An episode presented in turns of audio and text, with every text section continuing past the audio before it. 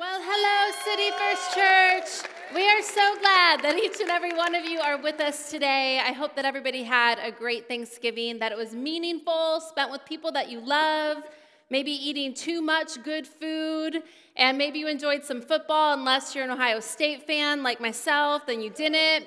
But today is a two part, is the second part of a two part series that we've been calling King of Hearts. And if you missed last week, I want to encourage you to go back and check it out. Pastor Jeremy shared a message that was extremely helpful and insightful, and I promise you're going to benefit from it if you take the time to go back and watch that. Well, as you know, many of you may know, Adam and I have two boys, or two little boys, Nash and Ryder. And for the past couple of years, these boys have been begging their parents for a puppy.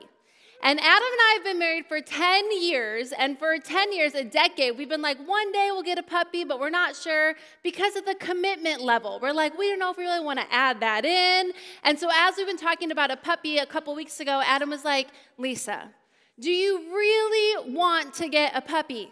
And I was like, well, I feel like we could add in one more member of our family, like a baby or a puppy. I've never seen Adam reach so fast for his wallet.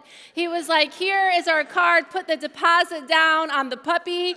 And so I'd like to introduce you to our third child, our fur baby. This is Remy, he's a mini golden doodle. Our youngest son is five, and he wanted to name him Snuggly Bear. I was like, maybe that could be his middle name, so that's his middle name. And we love this dog, okay? He's quickly become part of our family. But what we're finding during this season of our lives is when it comes to parenting, we are constantly teaching our kids. We are teaching them how to take care of the puppy.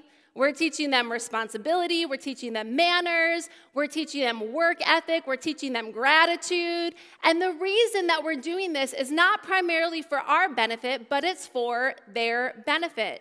We want our kids to learn biblically based principles and develop character that will help to carry them through this crazy thing called life. And so we are constantly teaching them. Why? So that they can grow strong and they can flourish in who they are. And here at City First Church, we have a mission statement, and it's we exist to introduce everyone to Jesus and teach them to follow him. And see, many of us in the room, maybe you've already been introdu- introduced to Jesus. Maybe you're brand new to church and you're just kind of here checking out church, checking out this whole Jesus thing. And if that's you, we're so glad that you're here. You're in the right place. We always say around here at City First that you can belong even before you believe, so we're glad that you're here. Well, maybe you've been coming for a little while, and maybe you've already been introduced to Jesus, and even more than that, you've decided to surrender your life to Him. You've made Jesus the Savior of your life. You've received the forgiveness that He has for you. And if that's you, that's amazing. But what we have to remember is there's two parts to this mission statement, right? The first part is that we would be introduced to Jesus, so we have heaven forever as our home. But the second part is we also want to be great followers of Jesus while we're on this earth. We want to do both. Otherwise, we can make Jesus our Savior, but not the Lord of our lives. And if that happens, we're missing out on all that God has for us. We can receive His forgiveness, but yet not completely follow him and his ways as the leader of our lives. And so today, as one of your pastors, my prayer is that this message would help to teach us how to grow in following Jesus as we continue the conversation around generosity. Now, we know generosity is not just about finances. More than anything, generosity has to do with the state of our hearts.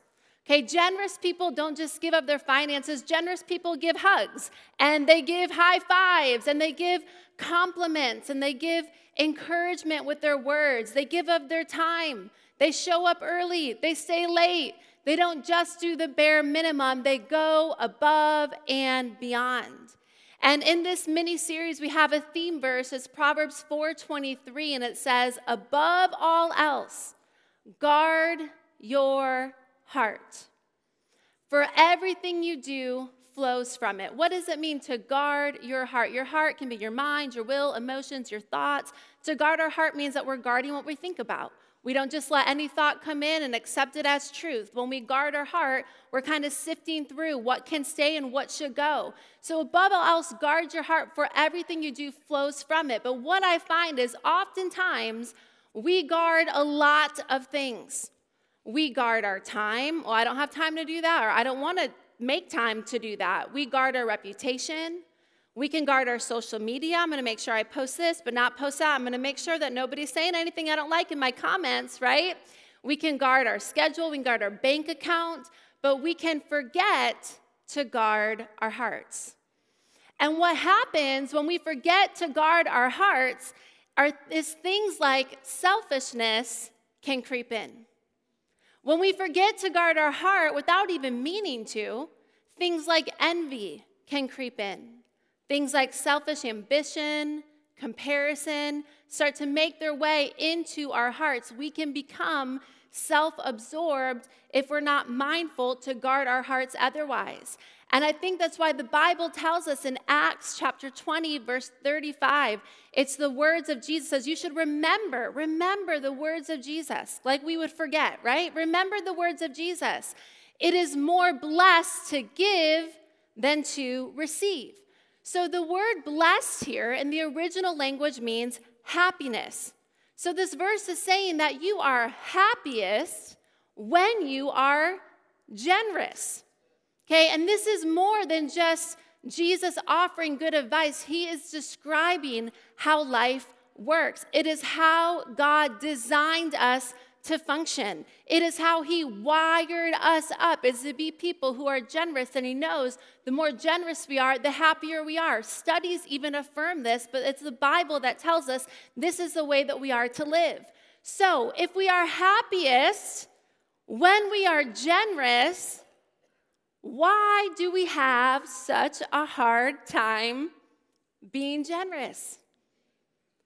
It's a question we got to ask ourselves. Why do we have a hard time passing on that word of encouragement? Why do we have a hard time giving that compliment to that person or going out of our way just to encourage somebody? Why do we feel like, as much as I'd like to give this to you, I'd also like to keep it for me, right? How many of you are Christmas shopping right now and you kind of have the one to one present ratio? You're like, one gift for you, one gift for me, right? Like it just kind of happens. We don't mean for it to.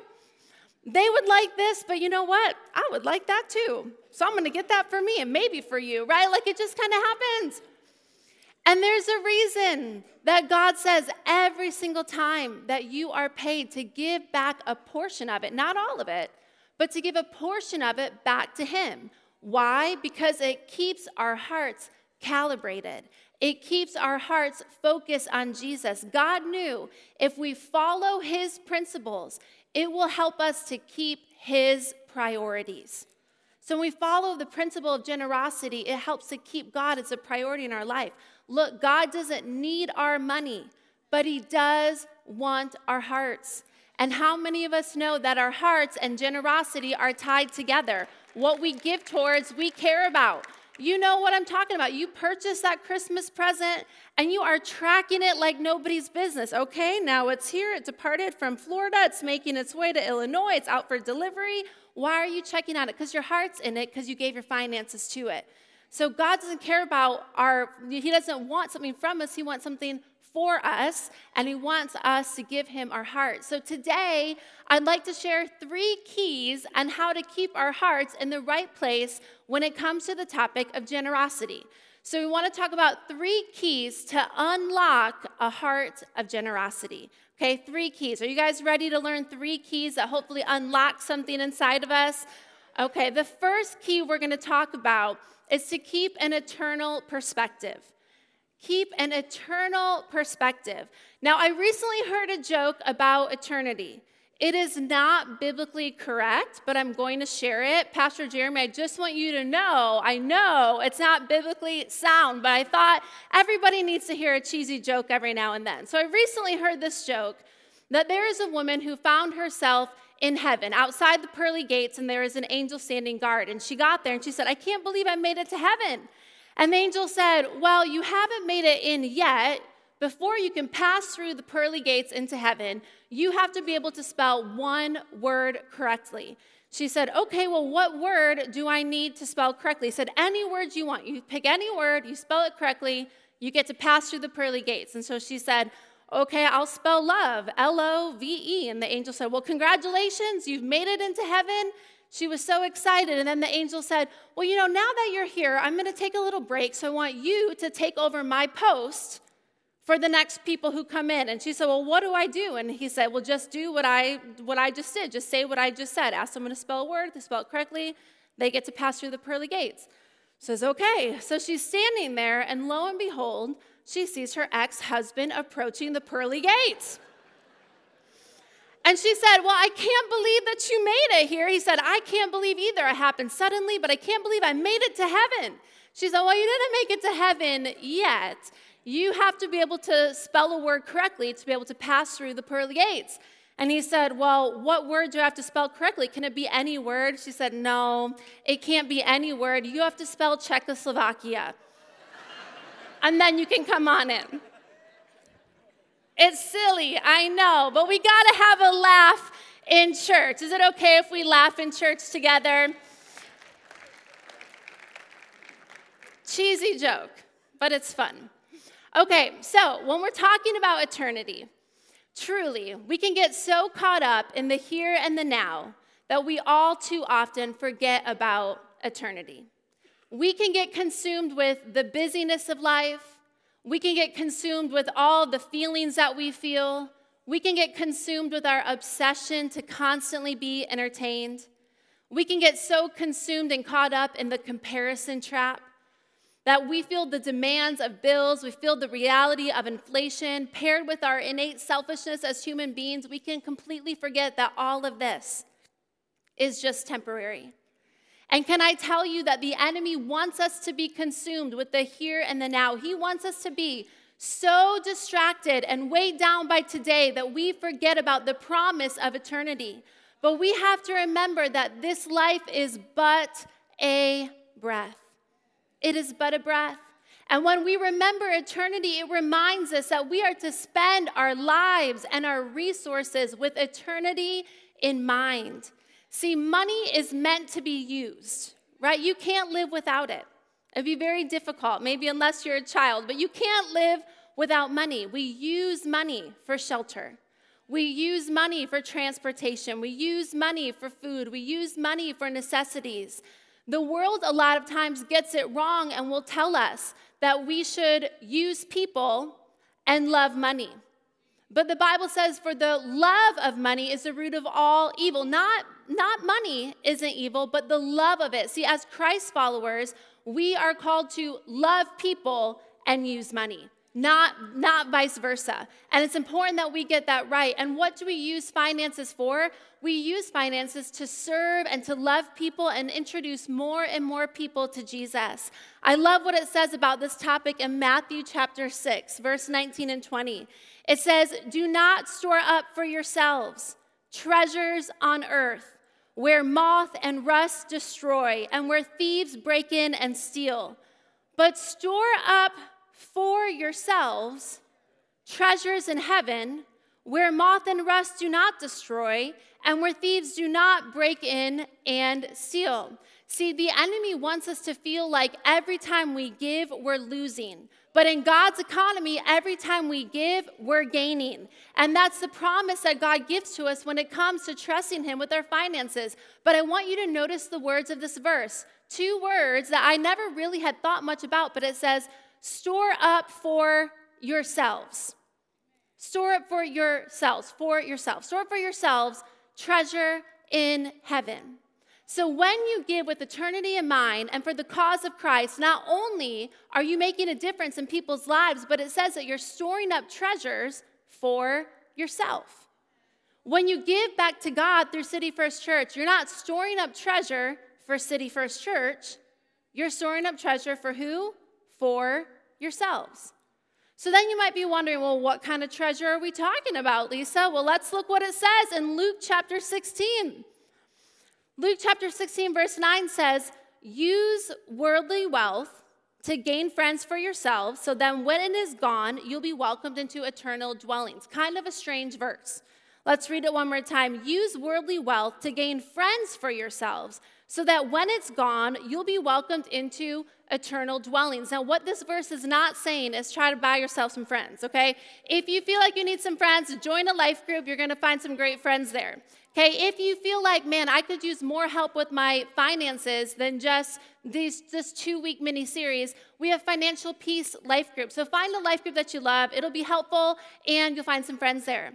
So this verse isn't saying try to buy friends on earth.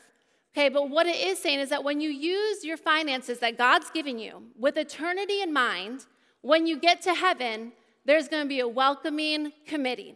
There's going to be a welcoming party when you get there. And that's what the treasure really is all about. When you give on earth for eternal purposes, it is like you are sending treasure on ahead of you to your welcoming committee in heaven. Imagine getting to heaven and someone that you don't know comes up to you and they're like, Sally, I just want to pause and say thank you so much. And you're like, thank you for what? I'm sorry, I don't even think I've ever met you before. And the individual says, well, you were a part of City First Church. And you prayed. And you served. And you gave. And your church's ministry reached me. And it reached my family. It reached me while I was in prison. It reached me while I was overseas. It reached me while I was in need. It reached me while I was a kid. It changed my life and it changed my family's life. Wouldn't all of it be worth it? What better treasure is it than helping someone have heaven forever as their home? That's the treasure that we get to look forward to. So we have to expand our perspective from a limited mindset. We get so caught up in what we can see here in the now. We get so caught up in the temporary and what about this and what about that and what about this person thinks and how does this look compared to how that looks. But God wants us to expand our perspective from a limited perspective to a legacy perspective. And we do that when we keep an eternal perspective. The second key to living a generous life is to remember it's all about relationship. It's all about relationships. See, my parents are first generation Christians. So when they were about 30 years old, they found Jesus for the first time. That means they had never been to church in their lives before they were around 30 and they found Christ. So they had me, my two sisters, and they were raising the three of us, not passing down the faith of their fathers and their father fathers. They were figuring it out as they were going, and we were all along for the ride. So they had us in church, which I'm so grateful for. One of the best gifts that we can give our kids as parents is to consistently have them in church. And my mama had us in church all the time. And I remember when I was about seven or eight years old, I was in kids' church, and they gave everybody a little container. And they said, I want you to take this home and throughout the week put change in it and then bring it back every Sunday. Now, I'm sure there was like a great mission behind it. They're teaching kids about generosity. The change is going to make a difference. But when I was like seven or eight years old, I was like, I'm not giving this change away. I'm keeping this change. You know, I got to save it to buy important things like candy and toys. And so my mom is like, You don't mess around. Like, she was like, Well, what are you supposed to do with that change? I was like, Well, I want to keep it. She said, Well, what did your pastor say to do with it? I said, Well, they said to bring it back on Sunday. She said, Well, then you're bringing it back on Sunday. So I brought it back, but I don't want to bring it back. And can I tell you, there was not joy in my giving. Second Corinthians 9 7 says, Each of you should give what you have decided in your heart to give, not reluctantly or under compulsion, for God loves a cheerful giver. I didn't I give what I decided to give. I gave what my mama decided that I should give. And so I did give with reluctancy, and I did give under compulsion, and I was not a cheerful giver. And that's why at City First, we hope that you never, ever feel pressured to give. Rather, we always simply say, Ask God what He wants you to give and then do what he asks you to do. I would also add to that if you're a married couple in the place, don't just ask God, but talk to each other about it. What's our plan for generosity? What do you feel like God's saying to you? This is what I feel like God's saying to me. Just make it normal to talk about generosity and finances in your family and also in your prayer life. And so, what happened when I was little and I wasn't understanding the purpose behind generosity is it felt very transactional to me. This is what I'm supposed to do, so I will do it. But what I've learned as I've grown in my faith is that giving should be relational, not transactional. Okay, as I matured in my faith, I began to understand and come to know Jesus in the context of relationship. And it shifted my entire perspective on generosity. See, giving is what God is all about. It's who he is and he leads the way in it. The famous verse, John 3:16, Pastor Jeremy mentioned it last week, for God so loved the world that he gave his one and only son. It doesn't say God felt bad for the world, so he gave. It doesn't say, well, God was under compulsion, so he gave, or God felt pressured, so he gave. It says, no, he loved, and so he gave. You can give without loving, but you can't love without giving. It's an overflow. A friend of mine said, love is actually spelled G I V E. It is an overflow. I love what it says in Matthew chapter 22, verse 36. There's an individual who is approaching Jesus, and he says, Teacher, which is the greatest commandment in the law? Jesus replied, Love the Lord your God with all your heart, with all your soul, with all your mind. This is the first and the greatest commandment. The first and the greatest commandment is don't sin. The first and the greatest commandment is not don't ever screw up. The first and the greatest commandment is make sure you're generous. It doesn't say that. It doesn't say the first and the greatest commandment is you have to do a million acts of good deeds every year. It says the first and the greatest commandment is that we would love God with everything that we've got because if we love God, a byproduct will be generosity. The byproduct will be generosity. How amazing is that? That's what we see from how God is to us, and that's how we want to reflect his generosity back to him. So, the third key to living a life of generosity is it will require trust. It's going to require trust. And we know that trust is essential in any relationship. If you're trying to have a healthy dating relationship, but you can't trust the person that you're dating, you might not want to date them, right? The parents are like, yes, that's true. Tell my kids. Okay. But if you're going to have a healthy marriage relationship, it's going to require that you trust your spouse and that you also are trustworthy. If you're going to have healthy relationship with your roommates or your coworkers, trust has to be a foundational element of that relationship. You know what I'm talking about, and it's the same with our relationship with God. And here's what we have to be careful of. Just because you love God, just because you believe in God, does not automatically mean that you trust Him. It's a journey that we have to go on. And there's a difference between believing and trusting, they're not one and the same. And there's a famous person from the 19th century who was the greatest tightrope walker in the world. His name was Charles Blondin. And on June 30th, 1859, he became the first man in history to walk on a tightrope across Niagara Falls. How crazy is it? Tiny tightrope across Niagara Falls. Over 25,000 people gathered to watch him walk 1,100 feet suspended on a tiny rope 160 feet above the raging waters. Now, back then, he worked without a net or a safety harness of any kind. They didn't have all the rules and regulations that we had today. But what that meant is if he fell, it would be fatal. So when he successfully and safely walked across and reached the Canadian side, the crowd went wild at what he had just accomplished. And in the days that followed, he would walk across the falls many times. He walked across on stilts. Another time, he took a chair and a stove and midway through sat down, cooked an omelet, and ate it on the tightrope. Once he carried his manager on his back across the tightrope. Once he pushed a wheelbarrow across loaded with 350 pounds of cement. He rightfully earned the nickname the Daredevil of Niagara Falls.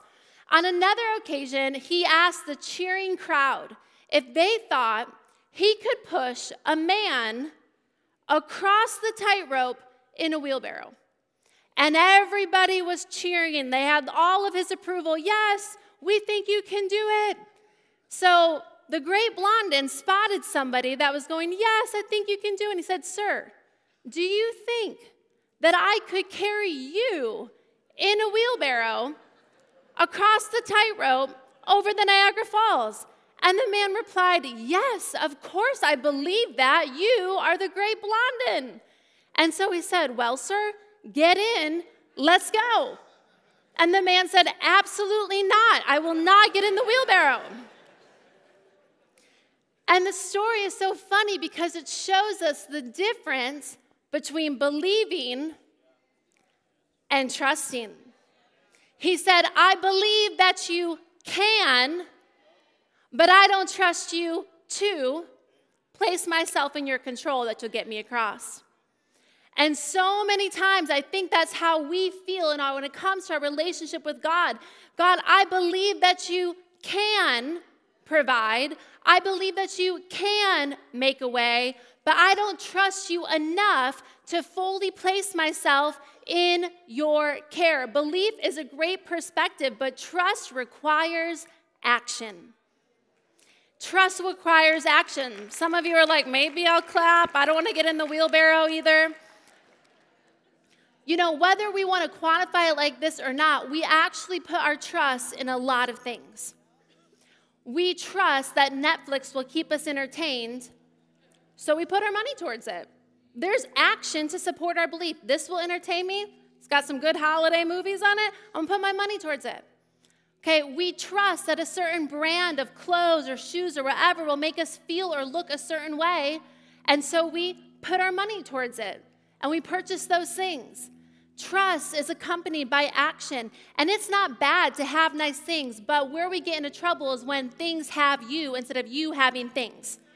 And when we misplace our trust, that's what we fall prey to. We want to place our trust in God and not misplace it in other things or in other people. So the goal, church, is to move from just believing in God to really trusting in God. And trust is hard because you can't always understand on this side of eternity what God is asking you to do. He might be asking you to forgive when it doesn't even make sense. He might be asking you to apologize first, even though they were wrong too. He might be asking you to give him thanks in advance for the miracle that you haven't even seen yet. He might be asking you to invite that person to church, even though it's intimidating. He might be asking you to make him a priority in your finances, even though that feels uncomfortable. But what I love in Proverbs chapter 3, it says this, verse 5 and 6 Trust in the Lord with all of your heart. Do not lean on your own understanding. And this is where we get tripped up because we want to understand everything that God is asking us to do. But if you ask me to do this, how is this going to work out? And if you ask me to give that, what about this? And what, even though we think we want to understand, I believe that we want to serve a God that is so great, He's beyond our understanding. That we serve a God that's so powerful, it's beyond our comprehension. That we serve a God who does miracles that we can't even begin to understand on this side of eternity. So it says that we should seek God in all that we do. And when we do that, He's going to show us the right path to take. When we trust Him beyond our understanding, we seek Him. He's going to lead us and He's going to guide us and He's going to direct us. See, there's a gap between believing and trusting, and we have to determine what we will fill that gap with. If we fill the gap with fear, God's asking me, but I'm scared. If we fill the gap with doubt, well, I don't know if He really can come through. If we fill the gap with control, but I've worked for this and I've earned this. If we fill the gap with cynicism, but if I do that, well, I'm not sure, then we're never going to get to the place of truly trusting God. We'll just say stuck at the place of believing. But if we fill that gap between believing and trusting with faith and with obedience, we will move to the place of truly trusting God. And here's the amazing thing when we trust God, not ourselves, when we trust God more than people, when we trust God more than material things of this world, there's a promise that He has for us. In Romans chapter 15, 13, it says, May the God of hope fill you with all joy and all peace we all want that. We want the hope. We want the joy. We want the peace. And God will be faithful to give it to us, but we have a part to play in this. May the God of hope fill you with all joy and peace as you trust in Him. The byproduct of trusting God is joy and it's peace. And that applies to every area of our life. Is there joy and peace in your marriage? Is there joy and is there peace in your career path? Is there joy and peace with your family? But since we're on the topic of generosity, let me ask you this question Are you experiencing joy and peace in your finances? If there's not peace, you may have the opportunity to begin trusting God in that area. And you don't have to have it all figured out at once. Just say, God, where do I start? And then do what He asks you to do. That's faith, that's obedience. If there's no joy, then you may have a great opportunity to trust God in that area and start giving with mission and legacy and eternity in mind and experience the joy that God designed for you to have as you're generous. See, believing is the start, but trusting is getting in the wheelbarrow. And so many times we're one foot in and we're one foot out. God, I trust you as long as I understand you. God, I trust you as long as it can make sense.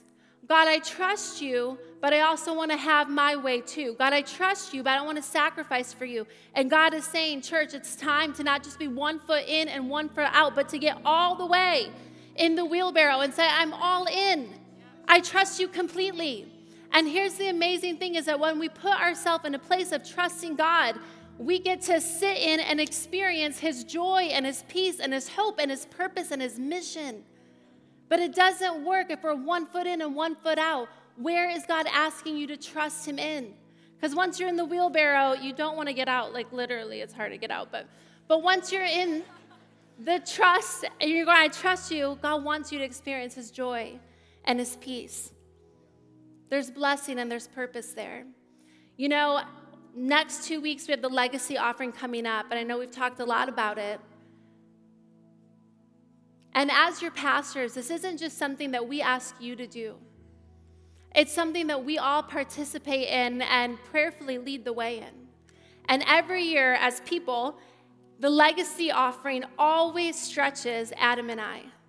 We always say, okay, God, what do you want us to give? How can we be faithful to what you want to do? And normally it kind of works like I'm the one that's like, okay, this is a good number and it makes sense, but also like I can understand it. And then Adam comes in and like throws my other leg in the wheelbarrow. He's like, come on, let's be irrationally generous, Lisa. I'm like, okay, you're so much more spiritual than I am, full of faith.